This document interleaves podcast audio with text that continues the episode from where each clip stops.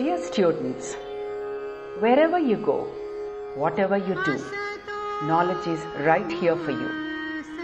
AP State Council of Higher Education created podcasts for easy and quick access to innovative learning. They aim to reinforce fundamental concepts. These engrossing podcasts will enable independent learning and enrich your knowledge and skills. Come, listen, learn, and lead the world.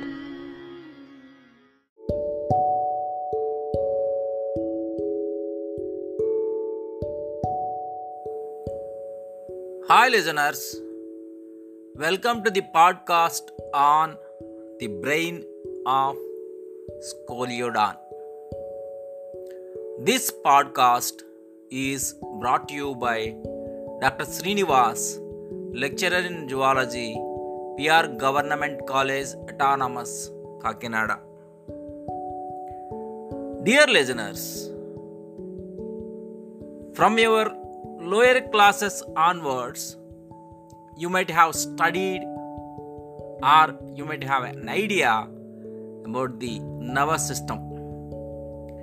Nervous system consists of the central nervous system, the peripheral nervous system, and the autonomous nervous system. In the central nervous system, the main important part or important portion is brain in the evolutionary point of view the development of brain the protective layers of the brain and the regions of the brain is gradually varied and it attains a complexity in its development as well as in its protection in the form of the protective layers. So, in that context, we will going to discuss certain things related to the brain of Scoliodon. Dear friends, you all know that Scoliodon, commonly known as the dog fish or the shark, is a cartilaginous fish and it is confined to the marine environment or it lives in the marine environment or the sea.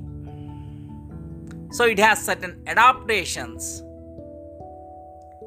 to survive in that marine environment for its better survival Well, and better adaptation. It has developed certain structures sensory structures associated with the nervous system through which it can able to lead a wonderful life in that environment which it is developing coming to the the characteristic aspects of the brain of this uh, scoliodon that means uh, the chondrichthyes are uh, the cartilaginous fishes representative of this cartilaginous fishes that is scoliodon or dogfish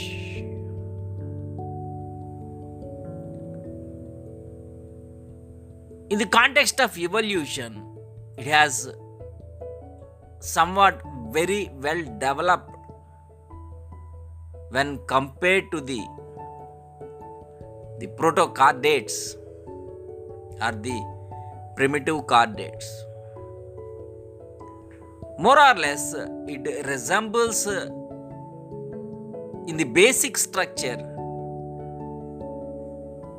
in respect to the higher vertebrates like the chordates. Basically, the brain is divisible into the forebrain, midbrain, and the hindbrain. So, this particular demarcation or this particular differentiation has seen from the these primitive vertebrates that means from the fishes that that too from the chondrichthyes or the cartilaginous fishes onwards so in that context we will further study the structure of the brain of Scoliodon.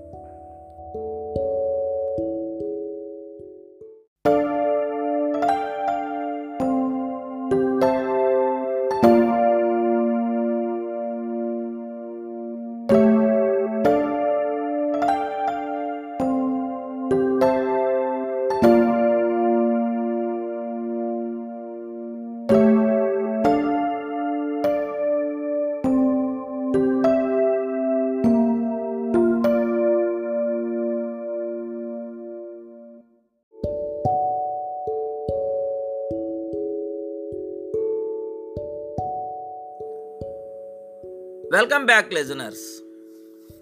We are discussing about the cerebrum of forebrain and the important characteristic structures that are there in the cerebrum are being explained to you. Next, behind the cerebrum, the portion is known as diencephalon. Dorsally,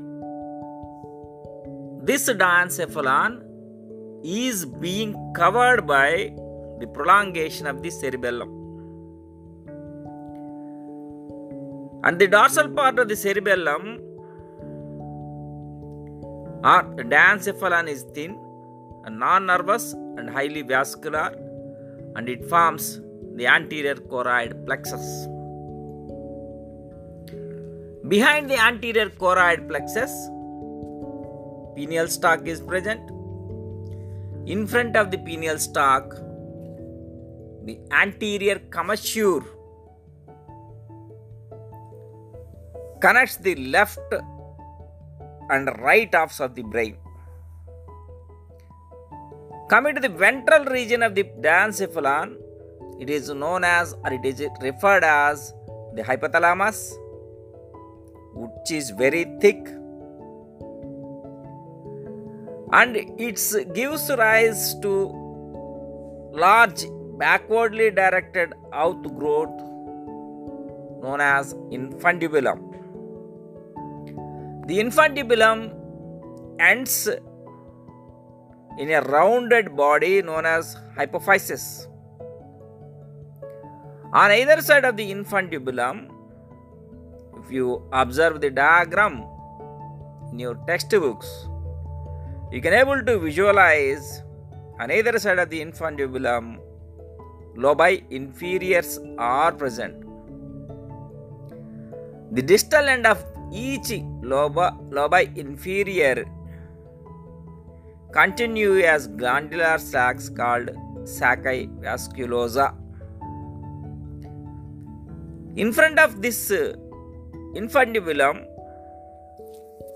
the optic nerves crisscross each other to form the X-shaped optic chiasma. At the junction of the diencephalon, that means the posterior po- posterior most part of the forebrain and the midbrain, the posterior commissure is present. You have to remember and you have to recollect the various structures that are present in the diencephalon region of the forebrain. It consists of, please remember, the anterior choroid plexus, pineal stalk, anterior commissure, infundibulum, hypophysis, lobi inferiors, sacci vasculosa, optic chiasma, and posterior commissures are the structures associated with the diencephalon of the forebrain.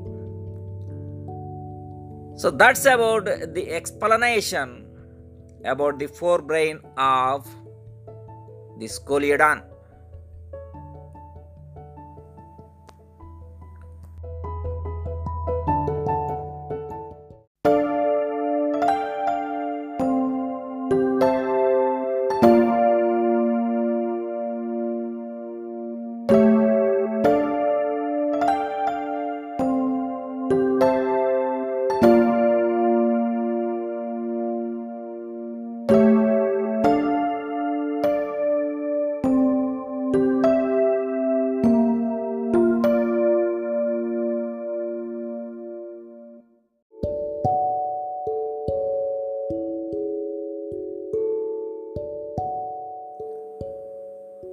Welcome back, listeners.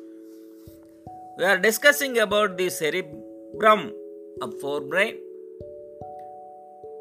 and the important characteristic structures that are there in the cerebrum are being explained to you. Next, behind the cerebrum, the portion is known as diencephalon. Dorsally, this diencephalon is being covered by the prolongation of the cerebellum.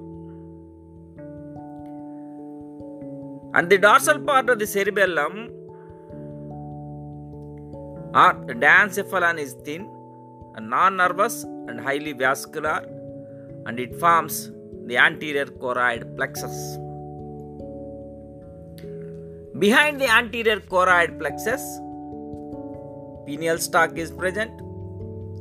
In front of the pineal stalk, the anterior commissure connects the left and right halves of the brain. Coming to the ventral region of the diencephalon, it is known as or it is referred as the hypothalamus which is very thick. And it gives rise to large backwardly directed outgrowth known as infundibulum. The infundibulum ends in a rounded body known as hypophysis. On either side of the infundibulum if you observe the diagram in your textbooks you can able to visualize on either side of the infundibulum lobi inferiors are present. The distal end of each lobi, lobi inferior continue as glandular sacs called sacci vasculosa. In front of this infundibulum, the optic nerves crisscross each other to form the X shaped optic chiasma. At the junction of the diencephalon, that means the posterior po- posterior most part of the forebrain and the midbrain, the posterior commissure is present. You have to remember and you have to recollect the various structures that are present in the diencephalon region of the forebrain. It consists of, please remember, the anterior choroid plexus, pineal stalk, anterior commissure, infundibulum, hypophysis, lobi inferiors, sacci vasculosa, optic chiasma, and posterior commissures are the structures associated with the diencephalon of the forebrain. So that's about the explanation about the forebrain of the scoliodon.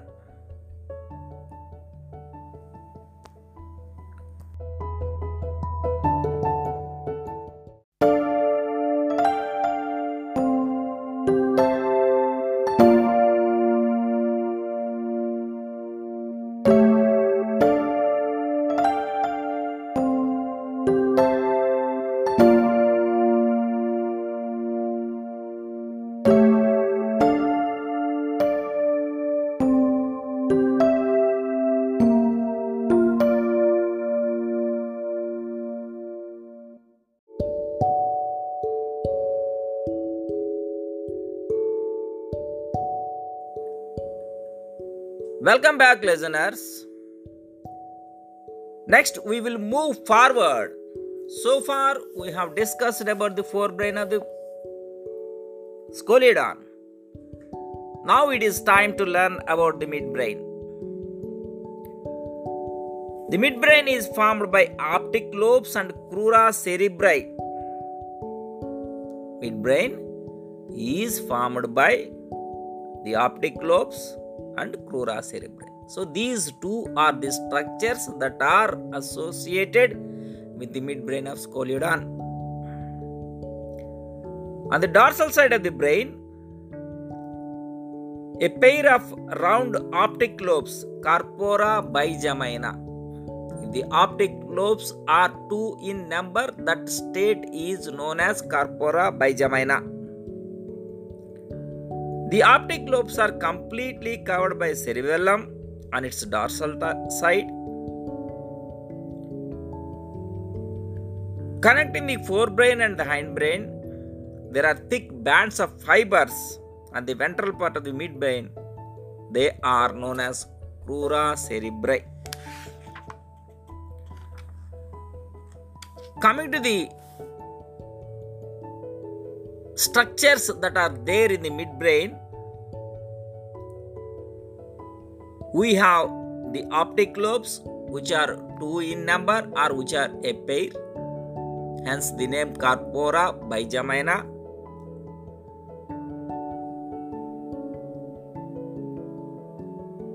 On the ventral part of the midbrain, thick bands of fibers are there known as crura cerebri. So those two, two structures are the prominent ones in the midbrain region of the scoliodon. Coming to the hindbrain. The hindbrain of the scoliodon is formed by cerebellum and medulla oblongata. Cerebellum is well developed and on its anterior side it extends up to the cerebrum. That means it extends up to the forebrain, covering the midbrain. And posteriorly, it covers the anterior part of the medulla oblongata. So cerebellum is thrown into number of folds. So on its anterior side, it is extended up to the cerebrum. On its posterior side, it extends up to the medulla oblongata and it is having a number of foldings. And these foldings are in transverse manner or in transverse direction.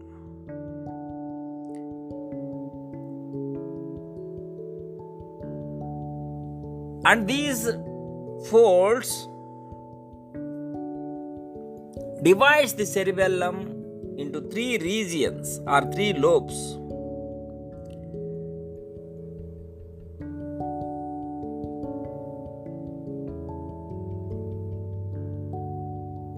The next part is medulla oblongata, which is triangular in shape, and the posterior most part of the brain or the last part of the hind brain.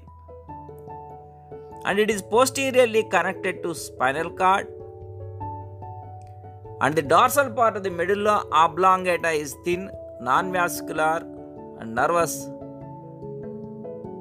And bears posterior choroid plexus. So we have anterior choroid plexus and here we have the posterior choroid plexus.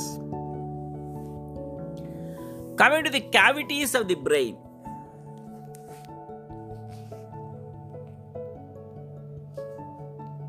The cavities of the brain are known as ventricles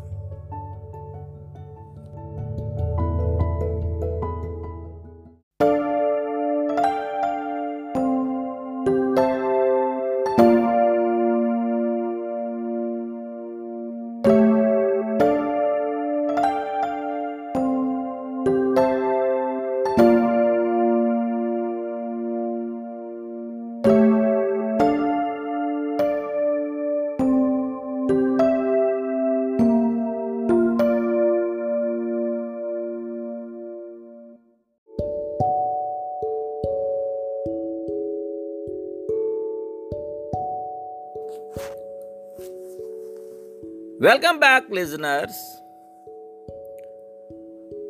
You are listening to the podcast on Scoliodon Brain, which is an essay question in your most of the semester and examinations of the most of the universities. So, in that context, you have to learn this question or you have to listen this question and you have to practice da- drawing the diagram of the brain. The question will be explain the brain of the scoliodon with a neat labeled diagram. That's why i suggest all of you to develop a skill of drawing a neat labeled diagram of scoliodon brain. With the diagram before you, you can able to understand the explanation very easily. So welcome back listeners. So far we have discussed about the forebrain, midbrain and hindbrain Another important feature with regard to the brain is the cavities of the brain. The spaces are the fluid spill, fluid filled space that is present inside the brain are known as the ventricles. Basing on the presence of the ventricle, they are referred with specific names. They are as follows. The ventricle that is present in the olfactory lobes is known as rhinocele, rhinocele or olfactory ventricle. The cavity of the brain that is present in the olfactory lobes is known as rhinocele or olfactory ventricle. The cavity that is present in the cerebrum of forebrain is paracele or lateral ventricles. The cavity that is present in the diencephalon, that means the posterior most part of the forebrain, is diacele or third ventricle. I repeat again. The cavities of the olfactory lobes are rhinoceles. The cavities of the cerebrum are lateral ventricles or paraceles. The cavities of the diencephalon are third ventricle or diacele. Coming to the midbrain. the cavities of the optic lobes, that is corpora bigemina, is optocoels. The cavity of the hindbrain, that is cerebellum, is metacele. And finally, the cavity of the medulla oblongata is myocele or fourth ventricle. Myocele or fourth ventricle. The connecting are connecting links are connecting ventricles, connecting cavities are specially named, are specially designated. For example, the two paracoels, that means the cavities that are present within the cerebrum, are connected with a common pore known as foramen of Monro. Foramen of Monro. Similarly, the diacele which is present in the diencephalon and the myelocele that is present in the cerebellum are connected by a narrow tube known as iter or aqueductus of Sylvius. So we have iter or aqueductus of Sylvius and the optocoel and the metacoels. Optocoels and metacoels open into the iter. Myelocele is posteriorly continued into the spinal cord as central canal. All these cavities of the brain are filled with cerebrospinal fluid.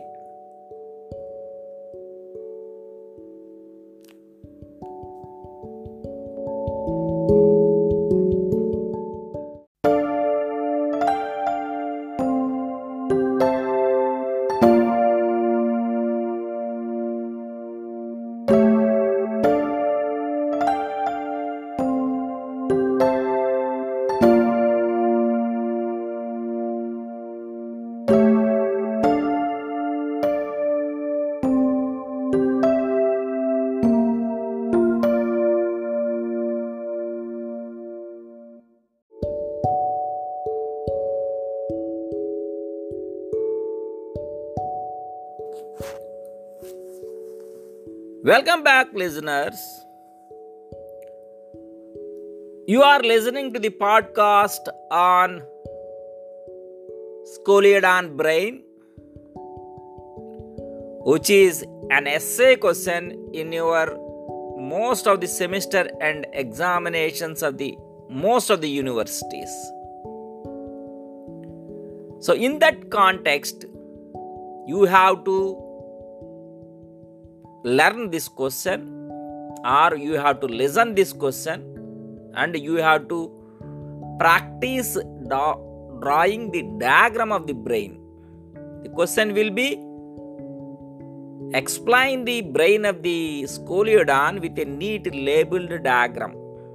That's why i suggest all of you to develop a skill of drawing a neat labeled diagram of scoliodon brain.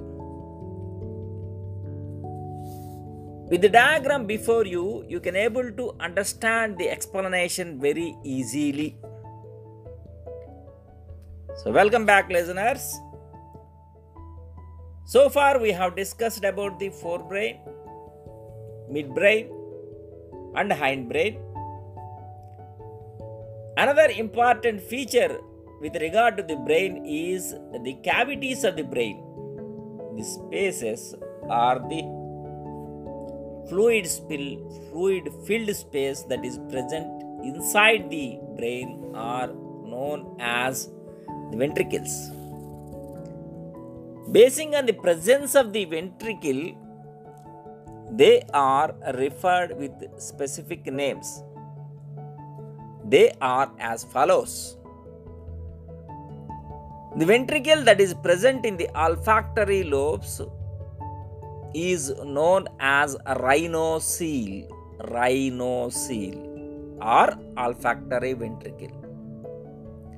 The cavity of the brain that is present in the olfactory lobes is known as rhinocele or olfactory ventricle.